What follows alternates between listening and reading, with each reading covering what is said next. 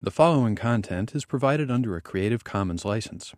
Your support will help M I T OpenCourseWare continue to offer high-quality educational resources for free. To make a donation or view additional materials from hundreds of M I T courses, visit M I T OpenCourseWare at o c w dot m i t dot e d u. All right, welcome to the final lecture of six oh four six. Today we continue our theme of cache-oblivious algorithms. We're going to look at two of the most basic problems in computer science, searching and sorting, uh, a little bit of each, and then I'll tell you a little bit about uh, what class you might take after this one. Um, so brief recap of the model. We introduced two models of computation, although one was just a variation of the other. The base model Uh, is an external memory model. This is a two-level memory hierarchy. C P U and cache we view as one, so there's instant communication between them, which means what you're computing on can involve uh, this cache of size m. Total size of the cache is m words. The cache is divided into these blocks of size b each, so they're m over b blocks. Uh, and your problem doesn't fit here, presumably, or the problem's not very interesting. So your problem size n is going to require uh, storing your information on disk. So the input is really provided over here. Uh, disk is basically infinite in size. It's also partitioned into blocks. And whenever you can't access individual items here, you can only access entire blocks. So the model is you say, I want to read this block and put it here. I want to write this block out and put it here. That's what you're allowed to do in the external memory model. And what we count is how many block memory transfers we do. We call those memory transfers. So you want to minimize that. And usually you don't worry too much about what happens in here, although you could also minimize regular running time, as we usually do. Uh, the cache-oblivious variation is that you're, the algorithm is not allowed to know the cache parameters. It's not allowed to know the block size. Uh, sorry, it's also block size B in the disk, so they match. Uh, and you're not allowed to know the cache size, M. Uh, because of that, you need that all the block reads and writes are done automatically. So the model is, Uh, whenever you access an item, you view the disk as just written uh, row by row, sequentially, block by block. So linearized, it looks like this, partitioned into blocks. And so whenever you touch an item, uh, the system automatically loads that block. If it's not already in cache, it loads it in. If it's already in cache, it's free. Uh, When you, load a pay, when you load a block in, you probably already have something there. So you have to decide, if the cache is already full, you have to decide which one to evict. And we had a couple of strategies, but the one I defined was the least recently used block. So whichever one in the cache has least recently been used by the C P U, that's the one that gets written out back to disk, where it originally came from. Uh, and that's it. That's the model. Okay, and this is a pretty good model of how, it's a pretty good model of how real caches work, although this last part, Uh, it's not how all real caches work. It's close. Um, and at the very end, I mentioned this theorem that why L R U is good. Um, and that's that if you take the number of block evictions, uh, the number of block reads, equivalently, that L R U has to do on a cache of size m, then that's going to be at most twice whatever the best possible thing you could do Uh, is given a cache of size m over two. So we're restricting opt. We're kind of tying opt's hands behind its back a little bit by decreasing m by a factor of two. But then we get a factor of two approximation, basically. So this was the resource augmentation, and this is regular approximation algorithms. In general, this is a world called online algorithms, which is a whole field. I'm just going to mention it briefly here. Uh, The distinction here is L R U, or whatever we implement in a real system, has to make a decision based only on the past of what's happened. Uh, the system, we're assuming, doesn't know the future. So if, you know, in a compiler, maybe you could try to predict the future and do something. But on a C P U, it doesn't know what instruction is going to come next, ten steps in the future. So uh, you just have to make a decision now, sort of your best guess. And least recently used is a good best guess.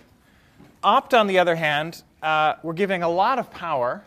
This is what we call an offline algorithm, meaning uh, uh, it's like the Q in Star Trek Next Generation or some other mythical being. Uh, it lives outside of the timeline. It can see all of time. and say, uh, I think I'll evict this block. It's like the waste of Q's resources. But I'll evict this block because I know it's going to be used farthest in the future. Uh, L R U is evicting the thing that was used farthest in the past. Uh, there's a difference there, and it could be a big difference. Uh, but there turns out they're related in this way. So this is what we call an online algorithm, meaning uh, you have to make decisions as you go. The offline algorithm gets to see the future and optimize accordingly. Both are computable, uh, but this one's only computable if you know the future, which uh, we don't. So uh, what I haven't done is prove this theorem. It's actually a really easy proof. Uh, so let's do it. I want to take the timeline uh, and divide it into, uh, what do I call them, periods? Phases. Phases sounds cool.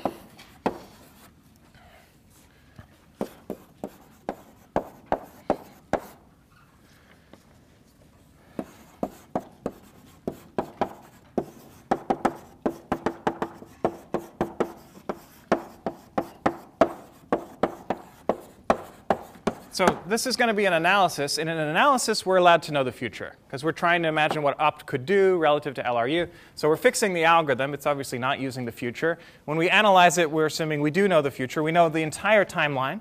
So all the algorithms we covered last time, all the ones we covered today, you can think of as just making a sequence of accesses. Uh, they're making a sequence of accesses to elements. But uh, we've, if we assume we know what B is, that's just a sequence of accesses to blocks. Okay, so Uh, you can just think of the timeline as a sequence of block I Ds. And if you access a block that's currently stored in cache, it's free. Otherwise, you pay one. All right, so I'm just going to look at the timeline of all these accesses and say, well, uh, keep, take a, a prefix of the accesses until uh, I get to uh, M over B distinct blocks, block I Ds. Keep going until uh, if I went one more, I'd have M over B plus one distinct blocks. So it's a maximal prefix of M over B distinct blocks. Cut there, and then repeat. So start over, start counting at zero, go extend until I have M over B block, distinct block accesses. And if I went one more, I'd have M over B plus one, and so on. So the timeline gets divided. Who knows? It could be totally irregular. Uh, if you access the same blocks many times, Uh, you could get along for, for a very long time and only access M over B distinct blocks. Who knows? The algorithm definitely doesn't know, because it doesn't know M or B.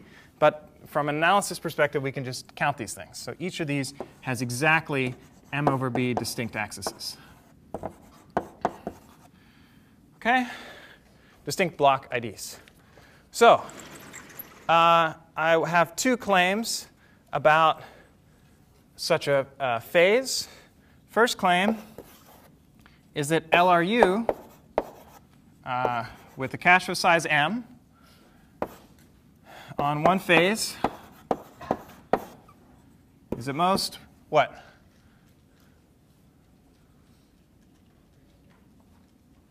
It's easy.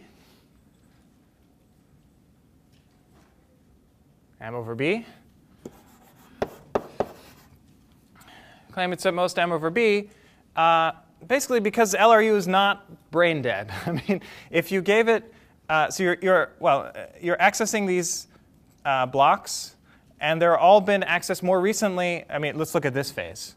All the blocks that you touch here have been accessed more recently than whatever came before. That's the definition of this timeline. This is in order by time. So anything you load in here, you will keep you preferentially over the things that are not in the phase, because everything in the phase has been accessed more recently. So uh, maybe eventually, you load all M over B blocks that are in the phase. Everything else you touch, by definition of a phase, are the same blocks. So they will remain in cache. And that's all it will cost, M over B memory transfers per phase. So this is basically ignoring any carryover from phase to phase. This is a conservative upper bound. But it's an upper bound. OK, and then the other question is, what could O P T do?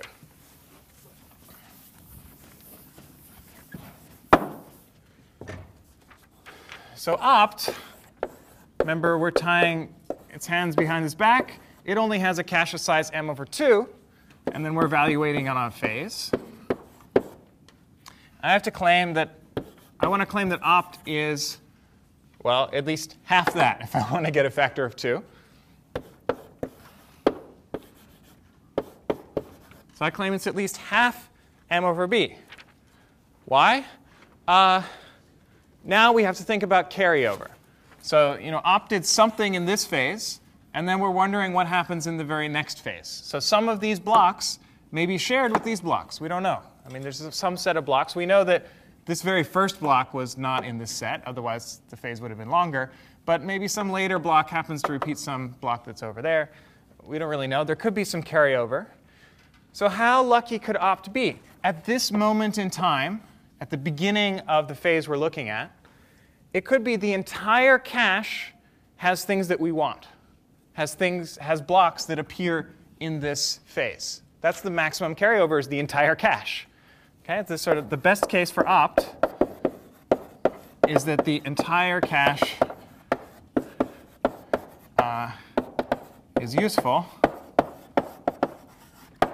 uh, meaning it contains uh, blocks in the phase that we're interested in, in the phase we're looking at, at the start of the phase. That's the best case. But because we gave opt only m over two, that means uh, at most, uh, what is it, one half m over b blocks. This was cache size. This is block, number of blocks in the cache. Uh, at most, this many blocks will be free. Won't cost anything for opt. But by definition, the phase has m over b distinct blocks. So half of them will be free. The other half, opt is going to have to load in. Okay, so it's a kind of trivial analysis. It's amazing this proof is so simple. Uh, it's all about setting things up right. When, if you define phases that are good for L R U, but they're, then they're also bad for opt when it has cache half the size. And so opt has to pay at least half what L R U is definitely paying. Here we can forget about carryover. Here we're bounding the carryover just by making the cache smaller. And that's it. So this is at most twice that. And so we get the theorem. Uh, I mean, changing the cache size could dramatically change the number of, of cache reads that you have to do, or, or disk reads that you have to do into cache. Uh, but in all of the algorithms we will cover, we're giving some bound in terms of m. That bound will always be most some polynomial dependence in m. Usually it's like a one over m, one over square root of m, one over log m, something like that. Uh, all of those bounds will only be affected by a constant factor when you change m by a constant factor. So this is good enough for cache-oblivious algorithms. All right, so that's sort of review why this model is reasonable. L R U is good. So now uh, we're going to talk about two basic problems, searching for stuff in an array, sorting an array uh, in both of these models. We won't be able to do everything cache-obliviously today, but they are all possible. It just takes more time than we have. But it'll give you more of a flavor of how these things work. Again, the theme is going to be divide and conquer, like last class.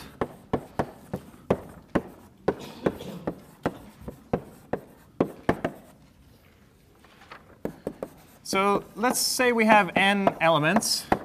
Let's say, for simplicity, we're in the comparison model. So all we can really do with those elements is compare them, less than, greater than, equal.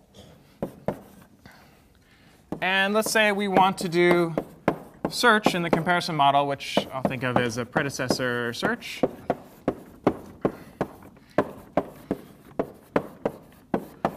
So given a new element x, I want to find what is the previous element. Uh, what's the largest element smaller than x in my set? Uh, I'm thinking of these n elements as static. Let's say you can generalize everything I say to have insertions and deletions, but let's not worry about that for now.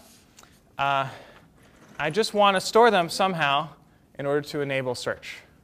So any suggestions in external memory model or cache-oblivious model, how would you do this?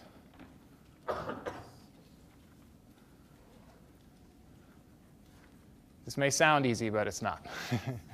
But that's OK. Yeah, I like easy answers, simple answers. There's two simple answers. One is correct, one is wrong. But I like both, because I want to analyze both. Yeah? Store them sorted in order. Good. That's, that's how we normally solve this problem. So let's see how it does. OK, so um, that's what I have a solution to here, but that's OK. Binary search in a sorted array.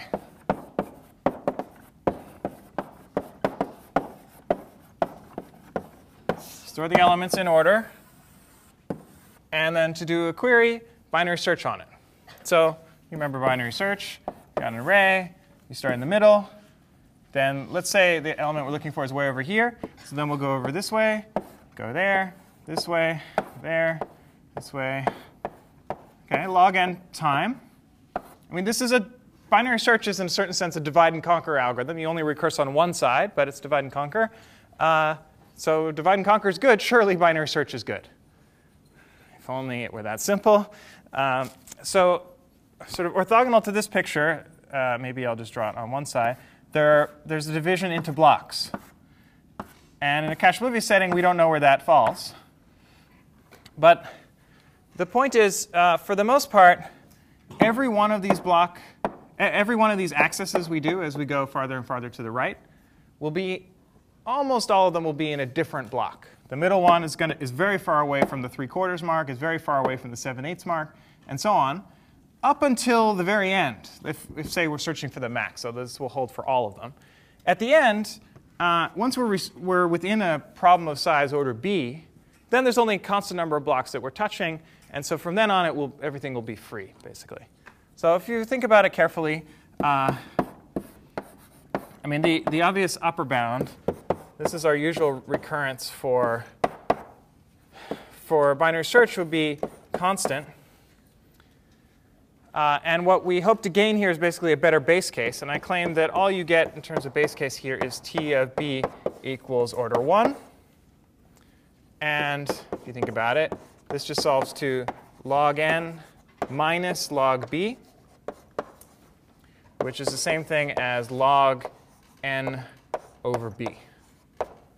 Okay, which is a small improvement over just regular log n, but not a big improvement. I claim we can do better. You've actually seen how to do better.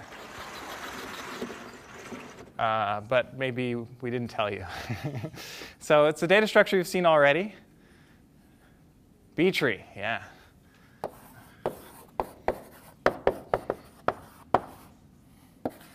So because we weren't thinking about this memory hierarchy business, uh, when we said B-tree, we meant like you know two four trees or uh, five ten trees or some some constant bound on the degree of each node.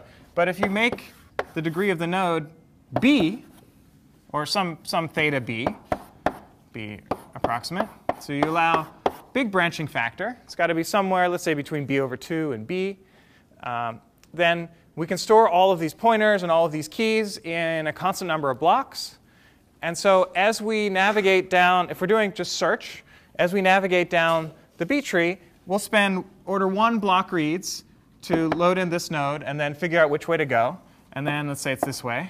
And then we'll spend order one memory transfers to read this node and then figure out which way to go. So the cost is going to be proportional to the height of the tree, which uh, is just log base b of n up to constant factors, uh, because we're between b over two and b. But that will only affect this by a small by a factor of two.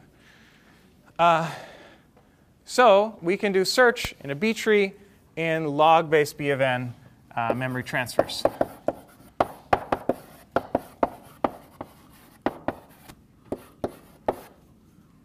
OK, remember log base b of n is log n divided by log b. So this is a lot better. Here we had log n minus log b. Now we have log n divided by log b. And this turns out to be optimal.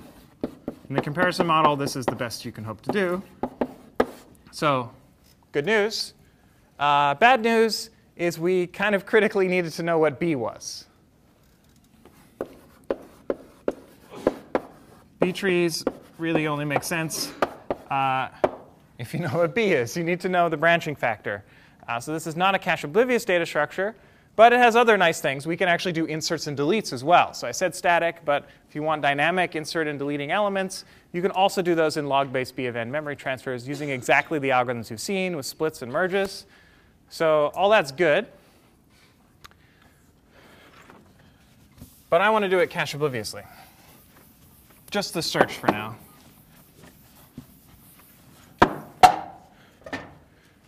And this is not obvious, but it's our good friend, Van Emde Boas.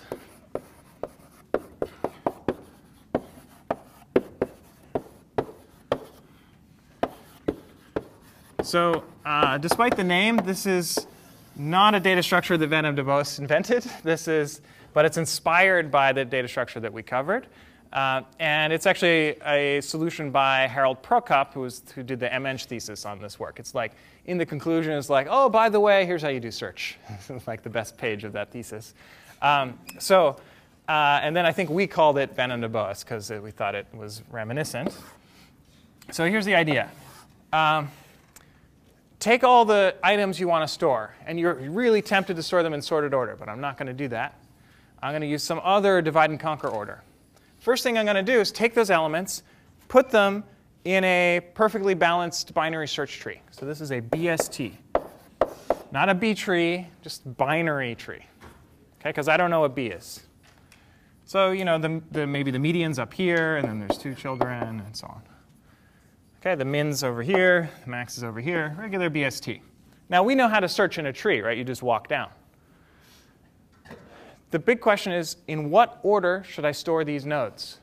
If I just store them in a random order, this is going to be super bad, log n, memory transfers. But I claim if I do a clever order, I can achieve log-based B of n, which is optimal. So Van Emde Boas suggests cutting this tree in the middle. Why in the middle? This was n nodes over here. And we're breaking it up into Uh, square root of n nodes at the top, right? Because the height of this overall tree is log n. If we split it in half, the height of the tree is half log n. two to the half log n is root n. I'm losing some constant factors, but let's just call it root n. Uh, then we've got, at the bottom, everything looks the same. We're going to have a whole bunch of trees of size uh, square root of n, roughly. Okay, that's what happens when I cut in the middle level. Then I recurse. Okay, uh, what am I recursing? What am I doing? This is a layout. Layout from last time, we did it. We did a very similar thing with uh, matrices. We had an n by n matrix. We divided into four n over two by n over two matrices. We recursively laid out the top one quarter, uh, wrote those out in order, so it was consecutive. Then we laid out the next quarter, next quarter, next quarter. The order of the quarters didn't matter. What matters is that each quarter of the matrix was stored as a consecutive unit. So when we recursed, good things happened. Same thing here, except now I have roughly square root of n plus one uh, chunks, little triangles. I'm going to recursively lay them out.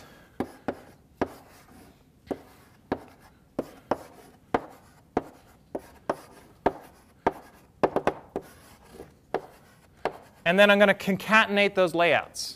So this one, uh, I'm going to recursively figure out what order to store those nodes, and then put those all as consecutive in the array. And then this one goes here. This one goes here. Actually, the order doesn't matter, but might as well preserve the order. So I'll do the top one, then the bottom one's in order. And so recursively, each of these ones is going to get cut in the middle, recursively lay out the top, then the next one. Let's do an example.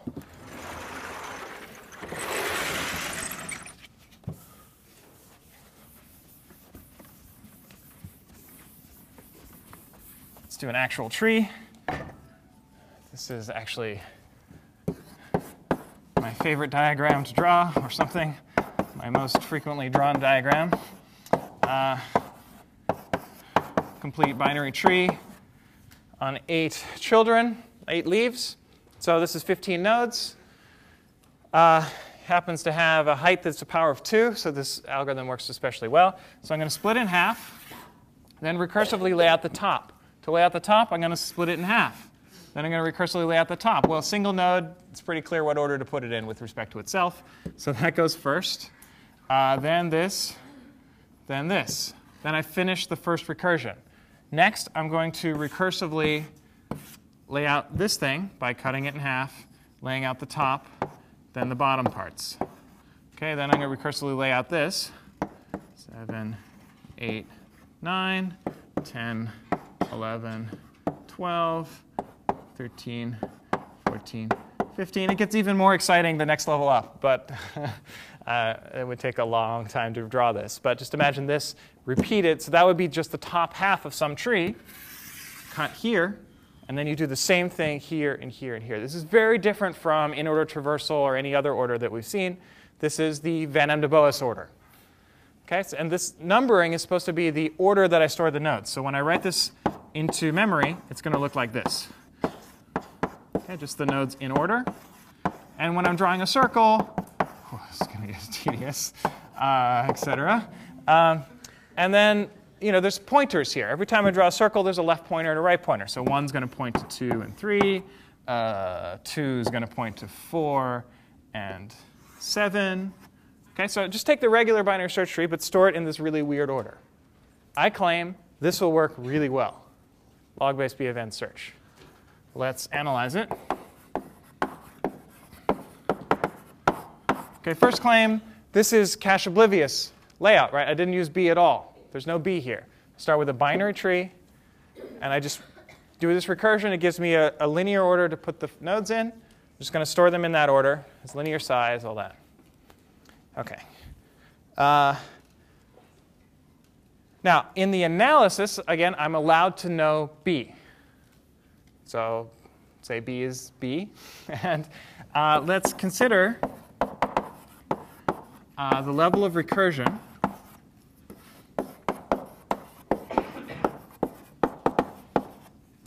uh, let's say the first level of recursion, uh, where the triangles have less than or equal to B nodes. So I'm, I'm thinking of this picture. Uh, I cut in the middle. Then I recursively cut in the middle of all the pieces. Then I recursively cut in the middle. I started out with a height of log n and size n. I keep cutting, basically square rooting the size. At some point, when I cut, I get triangles that are size uh, at most square root of b. So the tree now will look uh, Actually, let me draw a bigger picture.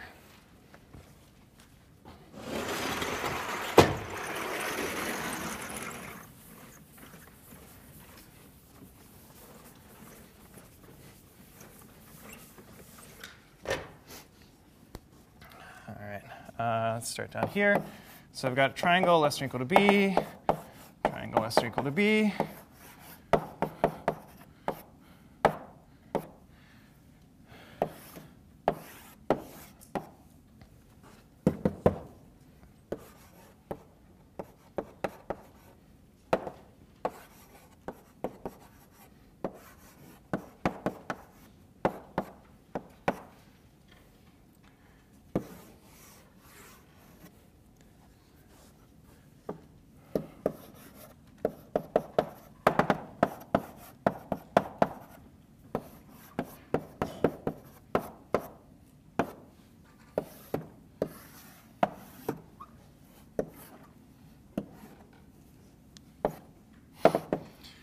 OK, this is some attempt to draw a general tree. So, uh, and we've, we first we cut in the middle level, then we cut in the middle levels. And let's say at that moment, uh, all of the leftover trees have size have at most b nodes in them. Okay, it's going to happen at some point. It's going to happen after uh, roughly log n minus log b levels of recursion. Right? These hi the heights here will be roughly log b. We keep cutting in half till height log b. Then we know the size was b.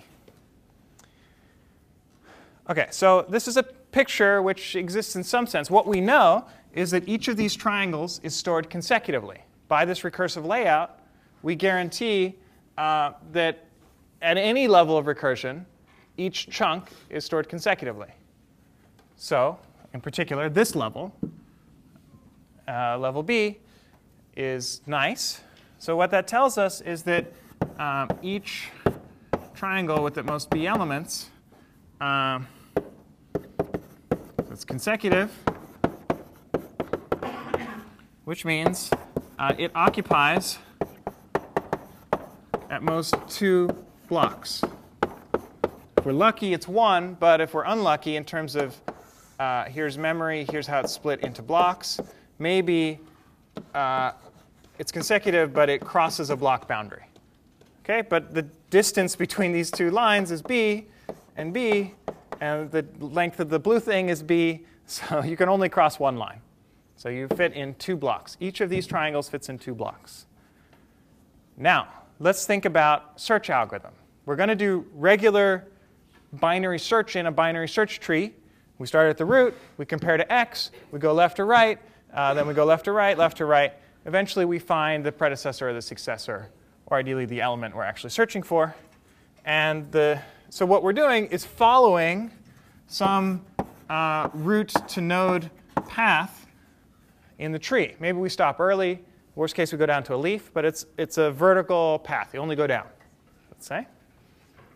Over here, same thing. We go, let's say, because these are the ones I drew, uh, you go here somewhere. Okay, but in general, you're following some root to node path. And you're visiting some sequence of triangles. Okay, each triangle fits in basically one block. Let's assume, as usual, m over b is at least two. So you can store at least two blocks, which means once you start touching a triangle, all further touches are free. The first one you have to pay to load in maybe these two blocks. Every subsequent touch as you go down this path is free. Then you go to a new triangle. That could be somewhere completely different. We don't really know. But it's some other two blocks. And as long as you stay within the triangle, it's free. So the cost is going to be at most twice the number of triangles that you visit. M T of n is going to be at most uh, twice the number of triangles visited uh, by a root to node path, a downward path in the binary search tree. OK, now to figure that out, we need not only an upper bound on how big the triangles are, but also a lower bound.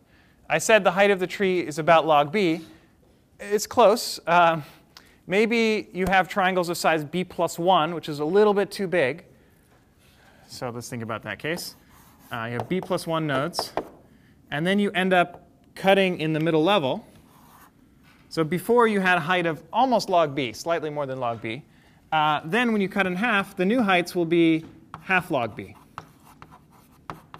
Okay, and then you'll have only square root of b items in the triangle. So that may seem problematic. These things, they're at most b. They're also at least square root b. Okay, the height of a triangle at this level Um, is somewhere between half log b and log b.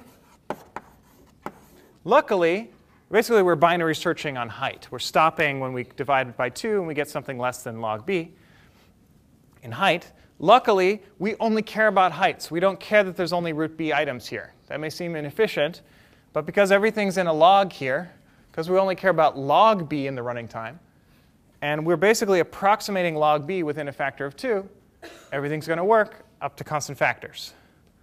Okay? In other words, if you look at this path, we know the length of the path is log n. We know the length of each, uh, the height of each of these triangles is at least uh, half log b.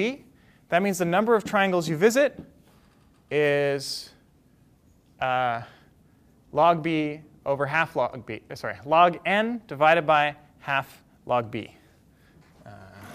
Here.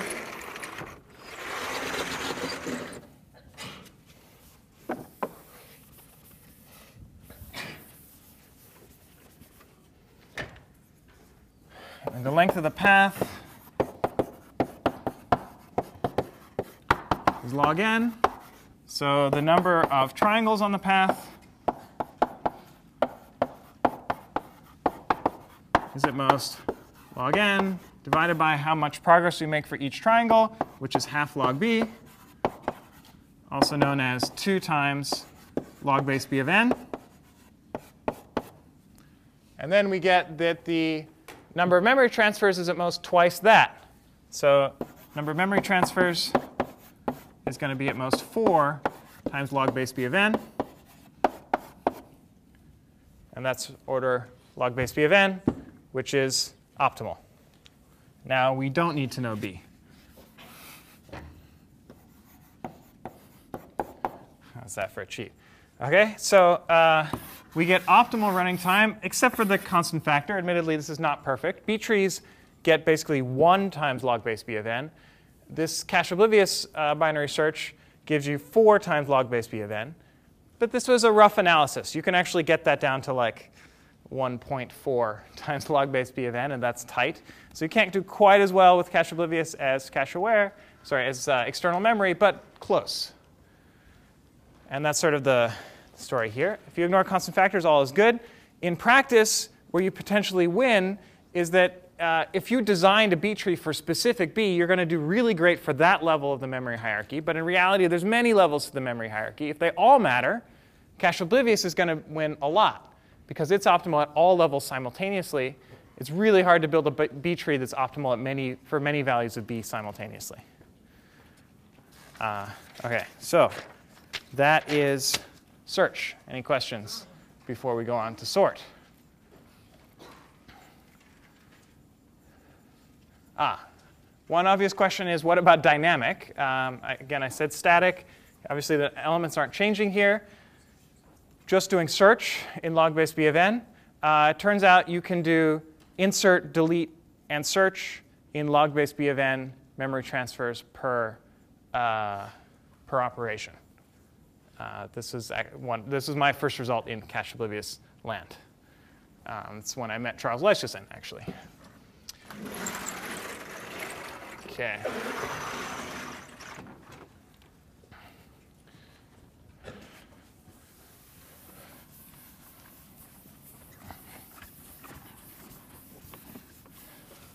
But I'm not going to cover it. If you want to know how, you should take six eight five one Advanced Data Structures, uh, which talks about all sorts of things like this, but dynamic.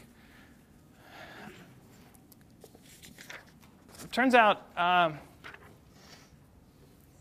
there's a lot more to say about this, this universe, and I want to go on to sorting instead of talking about how to make that dynamic. Uh, because, oh, OK, search log base B of n, that was optimal. And I said, oh, you can also do insert and delete in log base B of n. Turns out that's not optimal. It's as good as B trees, but you can do better. Uh, B trees are not good at updates. And if you've ever worked with a database, you may know this. If you have a lot of updates, B trees are really slow. They're good for searches, not good for updates. You can do a lot better. And that will be exhibited by sorting. So sorting, I think you know the problem. You're given n elements in an array in some arbitrary order. You want to put them into sorted order. Or equivalently, you want to put them into a Van Emde Boas order. Once they're sorted, it's not too hard to transfer into this order. So you can do search fast or whatever. So sorting is a very basic thing we like to do. Um, and the obvious way to sort, when you have basically a, let's pretend we have this B-tree data structure, cache oblivious even. Or we just use regular B-trees. Let's use regular B-trees. Forget about cache oblivious. External memory. We know how to do B-trees. We know how to insert into a B-tree. So the, the obvious way to sort is to do n inserts into, uh, if you want, a cache-oblivious B-tree or just a regular B-tree. How long does that take? N times log base B of n.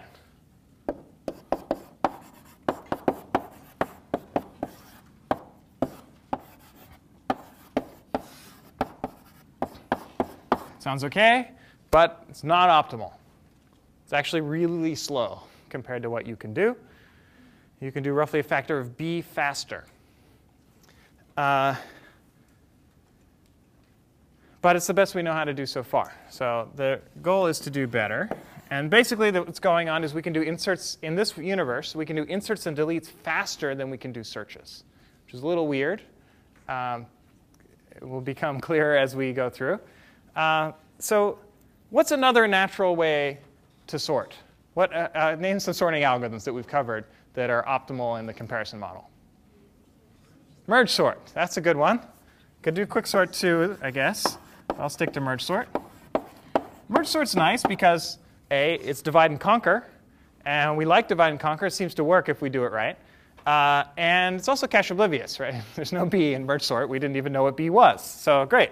Merge sort uh, is divide and conquer and cache oblivious. So how much does it cost? Well, let's think about merge sort. You take an array. You divide it in half. That takes zero time. That's just a conceptual thing. You recursively sort this part. You recursively sort this part. That looks good because those items are consecutive. So that recursion is going to be an honest goodness recursion on an array. So we can write a recurrence. Um, and then we have to merge the two parts. So merge, uh, you know, we take the first element of each guy. We compare them, output one of them, advance that one, compare, output one of them, uh, advance that guy. That's three parallel scans, right? We're scanning in this array. We're scanning in this array. We're always advancing forward, which means as long as we store uh, the first block of this guy and the first block of this guy, who knows how it's aligned. Um, but you know, we'll read these items one by one until we finish that block. Then we'll just read the next block, read those one by one. The total cost, and similarly for the output array, we first uh, start filling a block. Once it's filled, uh, we can kick that one out and read the next one. As long as m over b is at least three, we can afford this three parallel scan. It's parallel, not, it's not really parallel. It's more like interleaved scans. Uh, but we're basically scanning in here while we're also scanning in here and, and scanning in the output array. And we can merge uh, two sorted arrays into a new sorted array in scan time, n over b plus one. OK, so that means uh, the number of memory transfers is two times the number of memory transfers for half the size, like regular merge sort, plus uh, n over b plus one. That's our recurrence. Now we just need to solve it. Well, before we solve it, in this case, we always have to be careful with the base case. Base case is mt of m. This is the best base case we could use. Let's use it. Uh, when I reach an array of size m, Uh, I read the whole thing, and then uh, that's all I can pay. So uh, I won't, I won't incur any more cost as long as I stay within that region of size m. Maybe I should put some constant times m, because this is not an in-place algorithm. So you know, maybe one-third m or something. As long as I'm not too close to the cache size, I will only pay m over b memory transfers. So far, so good.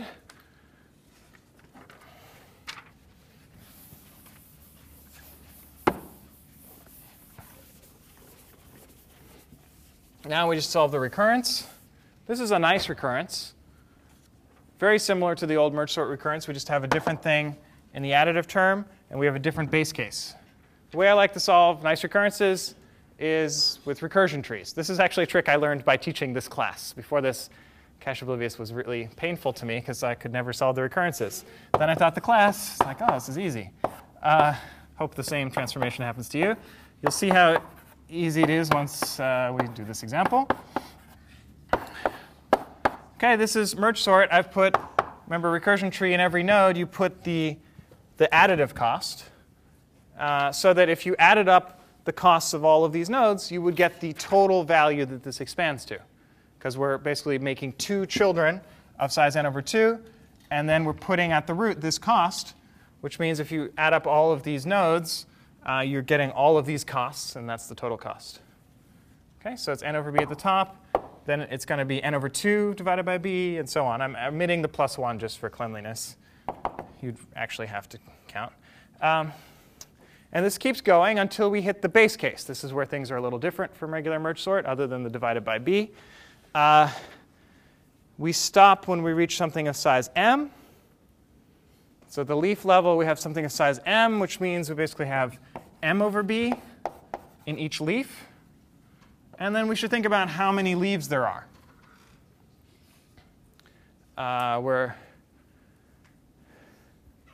this is just n over m leaves, I guess. Lots of ways to see that. Uh, one way to think about it is we're conserving mass. We started with n items, split it in half, split it in half. So the number of items is remaining fixed. Then at the bottom, we have m items. And so the number of leads has to be exactly n over m, because the total should be n. Okay, you can also think of it as two to the power log of that. uh, we have usually log n levels, but we're cutting off a log m at the bottom. So it's log n minus log m is the height. That's, uh, I actually need that. The height of this tree is log n minus log m, also known as log n over m. Uh, OK, so we've drawn this tree. Now what we usually do is add up level by level. That usually gives a very clean answer. So we add up the top level, that's n over b. We add up the second level, that's n over b, by conservation of mass again, and because this is a linear function. Okay, so each level, in fact, is going to be exactly n over b cost. Uh, we should be a little careful about the bottom, because the base case, I mean, it happens that the base case matches this, but it's always good practice to think about the leaf level separately. Uh, but the leaf level is just m over b times n over m. The m's cancel. So m over b times n over m. This is n over b. So every level is n over b. Number of levels is log of n over m. Cool. So number of memory transfers is just the product of those two things. It's n over b times that log, log n over m. Now, let's compare. Over here, that was, that's sorting. Uh, over here, we had a running time of n times log base b of n. Over here, so uh, you know, this is n log n divided by log b. Right? Log base b is the same as dividing by log b. So n log n divided by log, we had regular sorting time, and then we divided by log b. Over here, we have basically regular sorting time. But now we're dividing by b.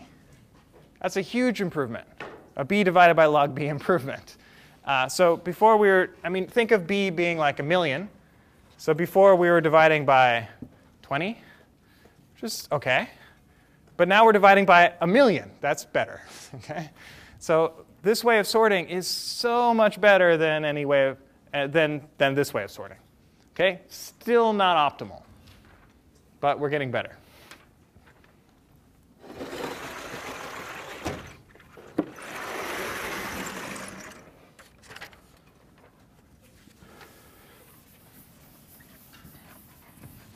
We can actually get sort of the best of both worlds. Divide by b and divide by log b, I claim. Uh, but we need a new algorithm. Any suggestions for another algorithm?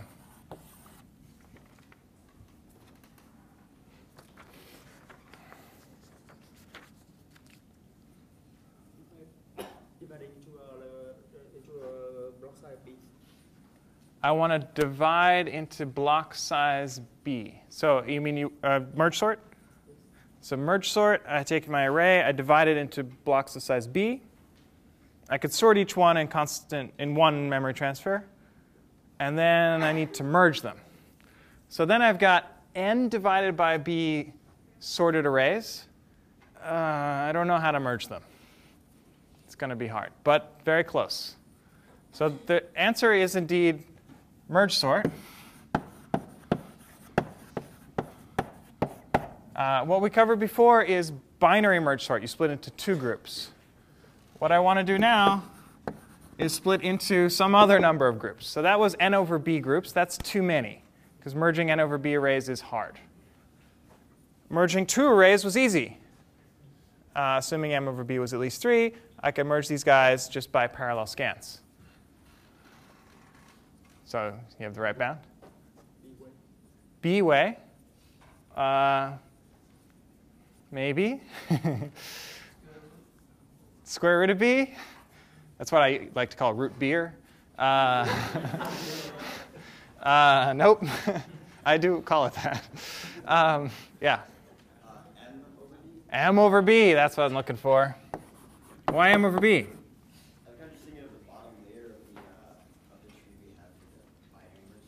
You're just because M over B is up here? Nice. uh, not, a, not the right reason, but you're good at Frisbee anyway. Uh, all right, let's see if I can do this. Uh, would, you, would you like another one? Add to your collection? All right. Um, so M over B is the right answer, wrong reason, but that's OK. um, it all comes down to this merge step. So M over B way means I take my problem of size n. Let's draw it. I divide into chunks. I want the number of chunks that I divide into to be M over B, meaning each of these has size, I don't know, N over M over B. It's a weird, weird I don't, that's weird. This is natural, because this is how many blocks I can have in cache. I care about that because if I want to do a multi-way merge, you can mimic the same binary merge. You look at the first item of each of the sorted arrays. You compare them. In this model, comparisons are free. Let's not even worry about it. In reality, you use a priority queue. But all right. So you find the minimum of these. Let's say it's this one. And you output that. And then you advance. Same algorithm, right? That will merge however many arrays you have. The issue is for this to be efficient, like it was here, we need to be able to store the first block of each of these arrays. How many blocks do we have room for? M over B. This is maxing out merge sort. This is exactly the number of blocks that we can store. And so if we do M over B way merge sort, merge remains cheap.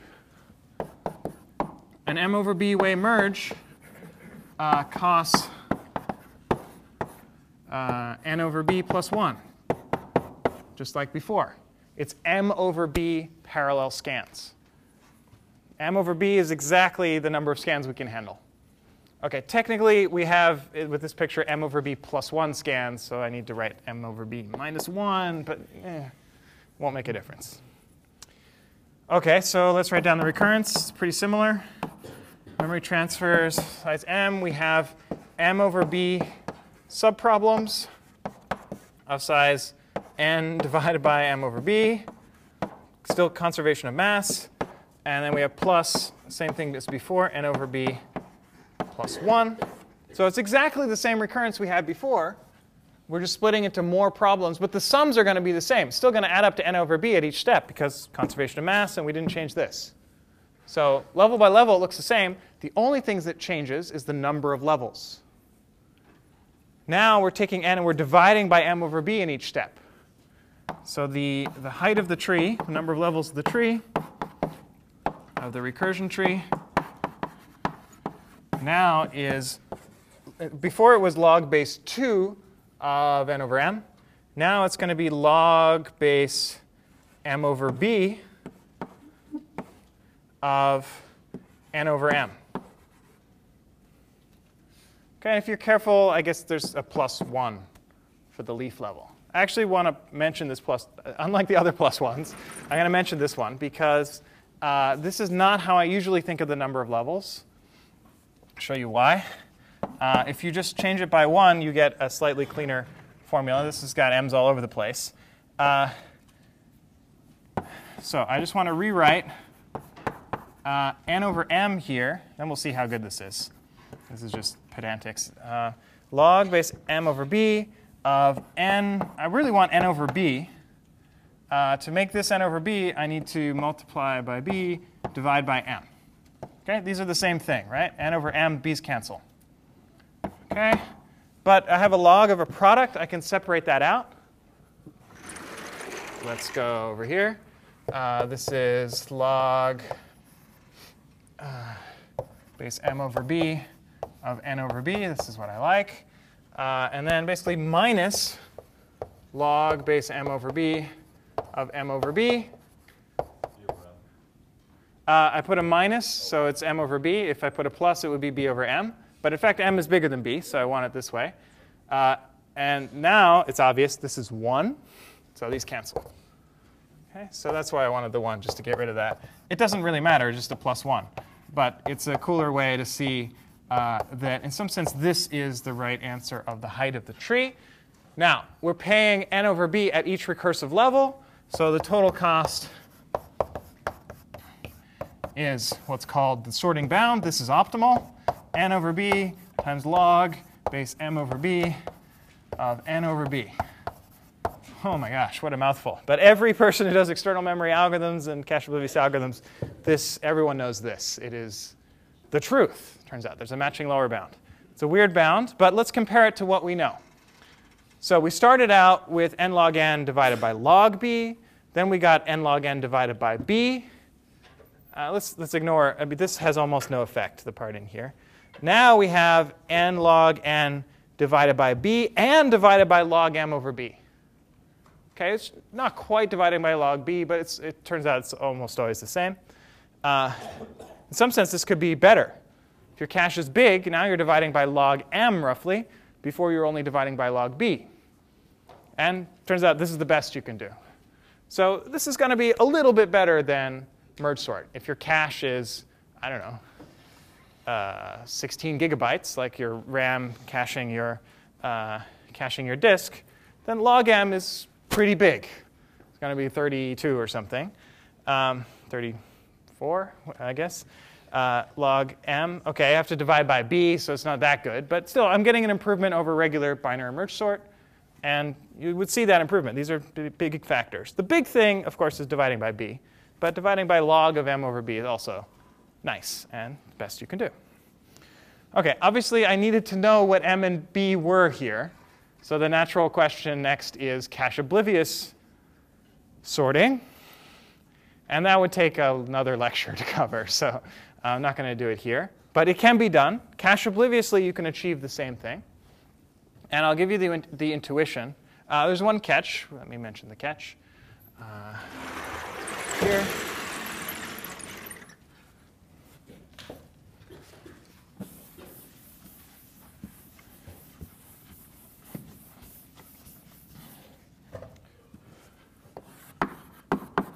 So cache-oblivious sorting.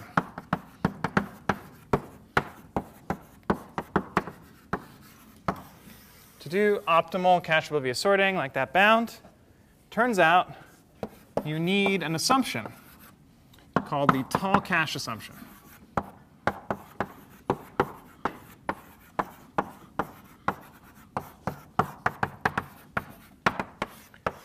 Uh, simple form of the tall cache assumption is that m is at least uh, b squared.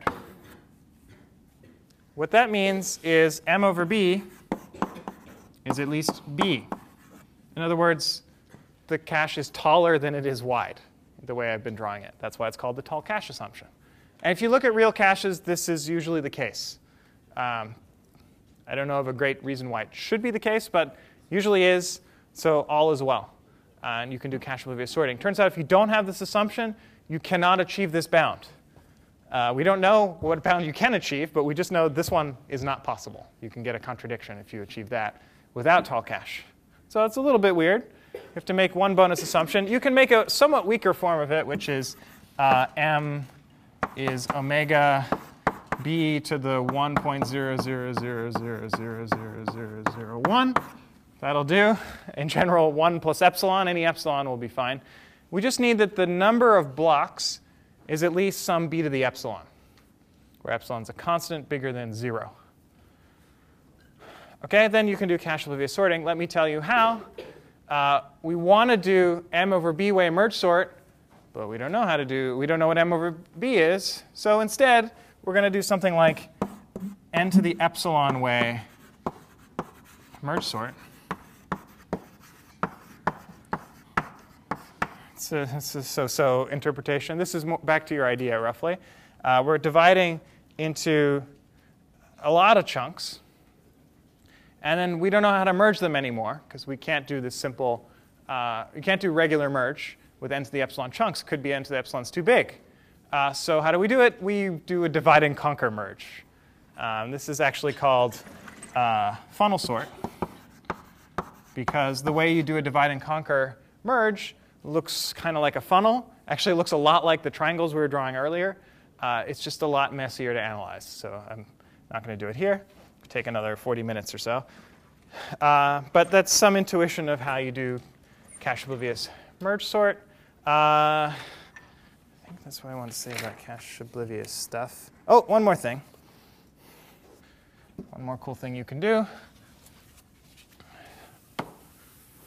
I'm a data structures guy, so sorting is nice, but what I really like are priority queues, because they're more general than sorting. We started out by saying, hey, look, if you want to sort and use a B-tree, you get a really bad running time. That's weird, because usually B S T sort is good in the regular comparison model. It's n log n.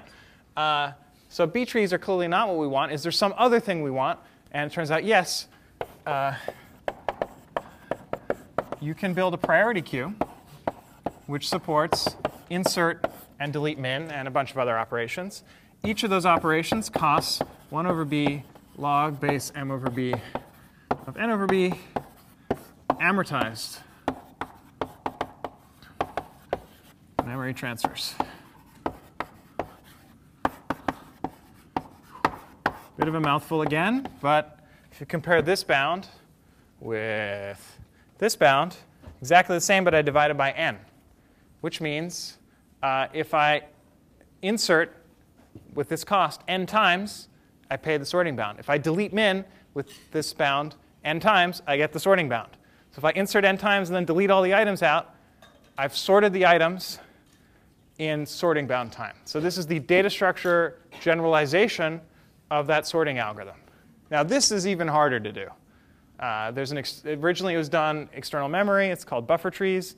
Then uh, we did it cache-obliviously. It's called cache-oblivious priority queues. We weren't very creative.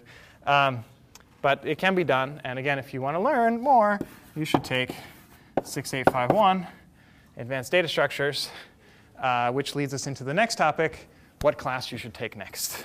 Uh, classes, classes, that's what I meant to say. Uh, so, all right.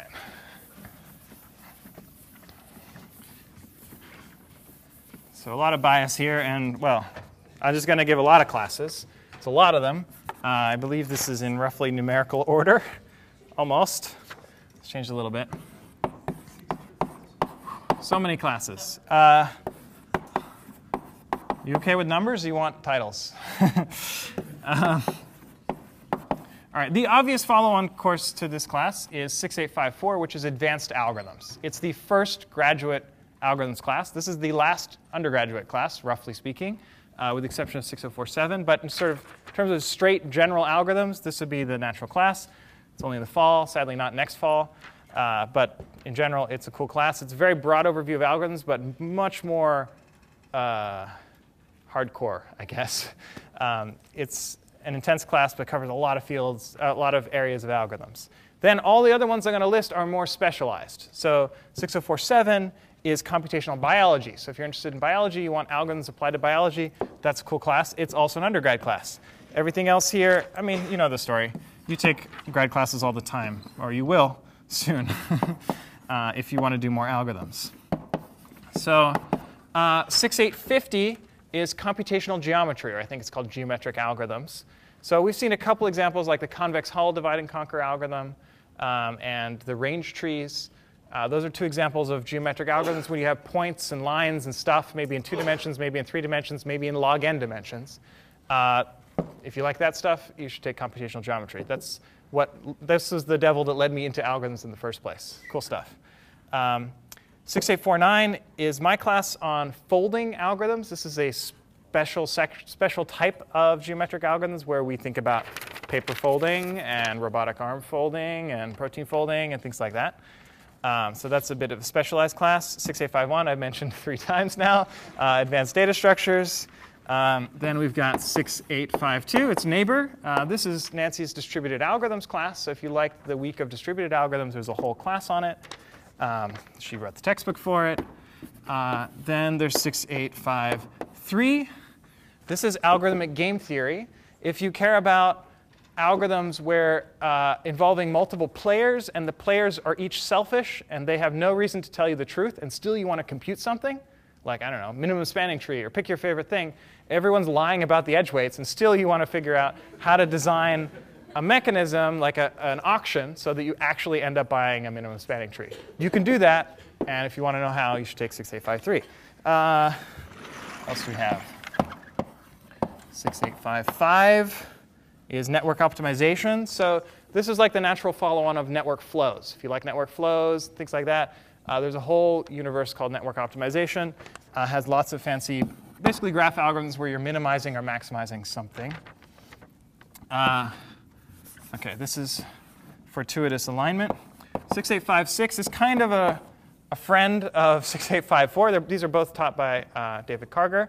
Uh, this is randomized algorithms. So this is a more specialized uh, approach. You don't, I don't think you need one to take the other, but uh, this is the usual starting class. And this is specifically about Uh, how randomization makes algorithms faster or simpler. Usually they're harder to analyze, but you get very simple algorithms that run just as well as their deterministic versions. Sometimes you can do even better than the deterministic versions. Uh, then there's the security universe. This is a great numerical coincidence. Well, probably not a coincidence, but there's eight five seven and eight seven five. Uh, I have to remember which is which. eight five seven is applied cryptography. eight seven five is theoretical cryptography, at least as I read it. Um, so they have similar topics, but this is more thinking about how you really achieve security and crypto systems and things like that. Uh, and this one is more uh, algorithm-based and what kind of theoretical assumptions do you need to prove certain. This is more proof-based, and this is uh, more connecting to systems. Uh, both great topics. Uh, and I have one more out of order, I guess just because it's a recent addition. six eight one six is multi-core programming. It has a lot of algorithms, too. Uh, and this is all about parallel computation. How, when you have multiple cores on your computer, how can you compute things like these things faster than everything we've done? Um, it's a yet another universe which we haven't even touched on in this class. But it's cool stuff, and you might consider it. Um, then we move on to other theory classes. That was algorithms. Uh, some more obvious candidates if you like pure theory are oh four five and eight forty. This is the undergrad version. This is the grad version, although by now the classes are quite different, so they cover different things. Some of you are already taking six oh four five. It's right before this lecture. Uh, these are general uh, theory of computation classes, automata, complexity, things like that. Uh, if you liked the brief N P completeness lecture, uh, then you might like this stuff. Uh, there's so many more complexity classes and other cool things you can do. Uh, if you really like it, there's advanced complexity theory. Uh, there's basically randomized complexity theory, how randomness affects just the complexity side, not algorithms. Uh, then there's quantum complexity theory, if you care about quantum computers. As Scott says, it's uh, proving things you can't do about, with computers we don't have. Uh, and it's complexity, it's all about lower bounds. Uh, and then there's coding theory, which is another universe. It's actually closely related to Uh, it comes out of like signals and systems and uh, electrical engineering, but by now it's closely related to complexity theory. You can use codes, bounds on codes, to prove things about uh, complexity theory. Anyway, uh, choose your own adventure. Eh? Now, I have one last topic which was not on the outline. This is a bit of a surprise. Uh, and I want to remind you, it's a boring surprise, I want to remind you uh, to fill out student evaluations. Because you know, we want to know how we did and how, how we can continue to improve the class. But really, we want to know who's the better teacher. Uh, so, but more importantly than who is the better teacher, I think we all have a dying question, which is, who is the better Frisbee thrower? So uh, I want to invite Srini Devadas, our co-lecturer here, to uh, a duel. um, I think you mean uh, I think you mean no contest. uh, I'm not so sure. Maybe maybe I, I, actually I'm pretty sure. But uh, I, I want to take you on, man. Blue or purple? uh, blue. Uh-huh. Good choice. Blue's better. Remember? Purple's better. Remember? All right. Uh, so how are we, how are we going to do this? So uh, you guys get to cheer and bet. Bet. I, I don't think we can condone them betting money. I think maybe maybe they could bet their frisbees, right? Anyone got a frisbee on them? We could bet bet those. Yeah. yeah? All right. All right. Maybe not. Put your frisbees on me. Yeah. Huh. All right. All right. So uh, uh, some rules here. Hmm. We actually talked about this. So the way this is going to work, I mean, it's going to be algorithmic, obviously. and we get to choose our algorithm. Maybe there's a little game theory here. We're going to toss a coin, and we're going to decide who goes first, right? So we want we want to spin the frisbee. Remember what happened with that? Right, so you get to you get to right. call I'll heads call or tails. tails while it's spinning. Oh, while it's spinning. While okay. it's spinning. This is our Super Bowl. uh, heads.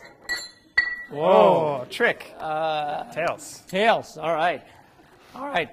You're gonna throw first. Okay, that's your and choice.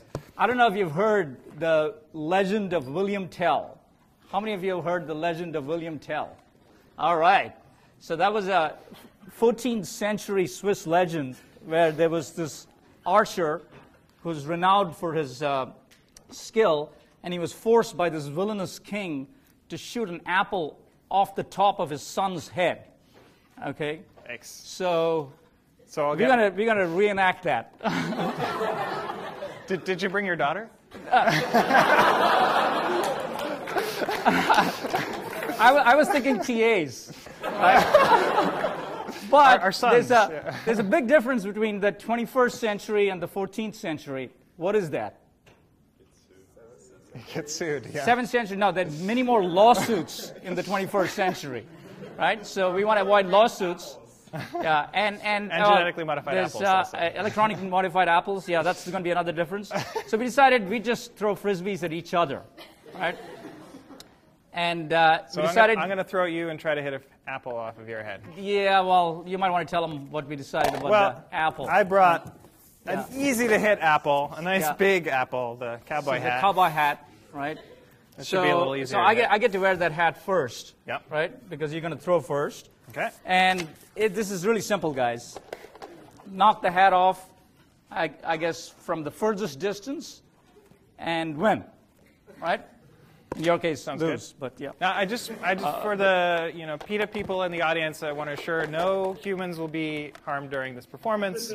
Only professors. Only professors. And maybe egos, pride. Yeah. All right. Uh, so I yeah, I think seven is a good number. Okay. Right. So seven. For, I'm so gonna you get to you get to purple. you get to pick. Uh, you can you can stand right here. That's probably what's good for you. But. Uh, Or you can go Thanks. all the way up there, and I'll have, I'm gonna. If you knock this hat off, I'm gonna have to match you. All right. All right. So furthest away wins. I think right? I'll, I'll try from about here. Right. Right. All right. All right. Gotta look, gotta look good here, man. Right. I have to do it without looking. I'm gonna stand. Uh, I'm gonna stand right here. Okay. Right. Okay. Uh, uh, okay. All right. I don't. I, I, I gotta gear up for this. Okay. Look. Uh-huh. I know how well you throw. Right? Okay. It's embarrassing. Right. Yeah. I, I, I can't deal with this. So, I, you know, I, I just have no confidence in, in the way you throw. So, I borrowed this. Okay. All right. Since this is mine, it's going to cost you a throw to wear this. Hey, hey, hey. Uh, no, all right, whatever. Fair. Fair. All right, all right. Now I'm feeling much better about this. Um, I won't, I won't claim to have a pretty face, but I like it just the way it is. Okay, just the way it is. All right. Well, right. since we have a little more protection, maybe I'll start from farther back. All right. I, I think I'll hold this up here, right there. Okay. Go for so it. I just have to get the hat off, right? Easy. Yep.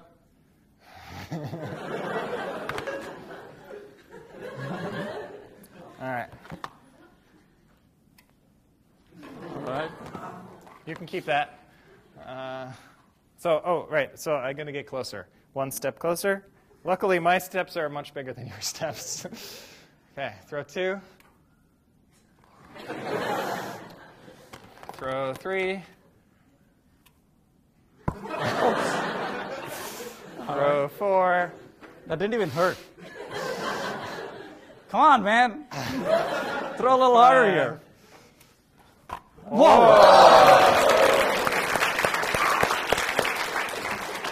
All right, mark it. All right, I marked my spot. You got a couple more throws here to do better. More throws? Yeah. Well, Wait, you can do better. Go back. You got a couple right. more, yeah.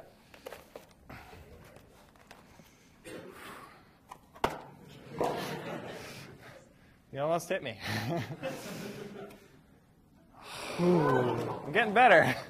Uh, can I go back now? Yeah, sure. I don't know sure. The, the rules. Whoa! Whoa! Goodness. No contest, getting a little right? word here. One more frisbee. Uh, two more frisbees. Oh. More. Yeah, that was your frisbee. One more. Uh, All right. I think I think we've we've done binary search here. All right. You need this, and you don't really need this, but I'll give it to you. So right. much confidence. Well, I have so much All confidence right. in you. I collect uh, them up. I brought some extra frisbees. So. Oh, oh, oh. I get to use all of them, huh? You, you need it, man. All right. No, we're going to be fair. You threw seven. I'm going to throw seven. One, two, three, wait, wait, four, wait. five, six, right. seven. Yeah, you got a bit of a big head here. All right. Do this. All right. So all right. I put the hat on the head. Yep. Okay. Where, where were you standing, by the way? Uh, You're way back here, right? Uh, no, no, no, no. I was right there. Okay. Right there. All right. Right here. Can I hold on to the hat? No. No. You can hold on to your helmet. All oh. right. Wow. Ah! Cool. How many throws? Maybe I should start from right here. Whoa! That was close. Oh, oh, I grazed it, but it's supposed to fall off. What, my head? Getting kind of tight here, guys. Whoa. Oh! Does that count? It does count. It's a tie. So far, it's a tie. So far, it's a tie. All right, if I knock it off, I win. Oh, there you go. That it? Say, this was fair and square. We want the world to know that we did not deflate these frisbees. Okay? Good five. Right.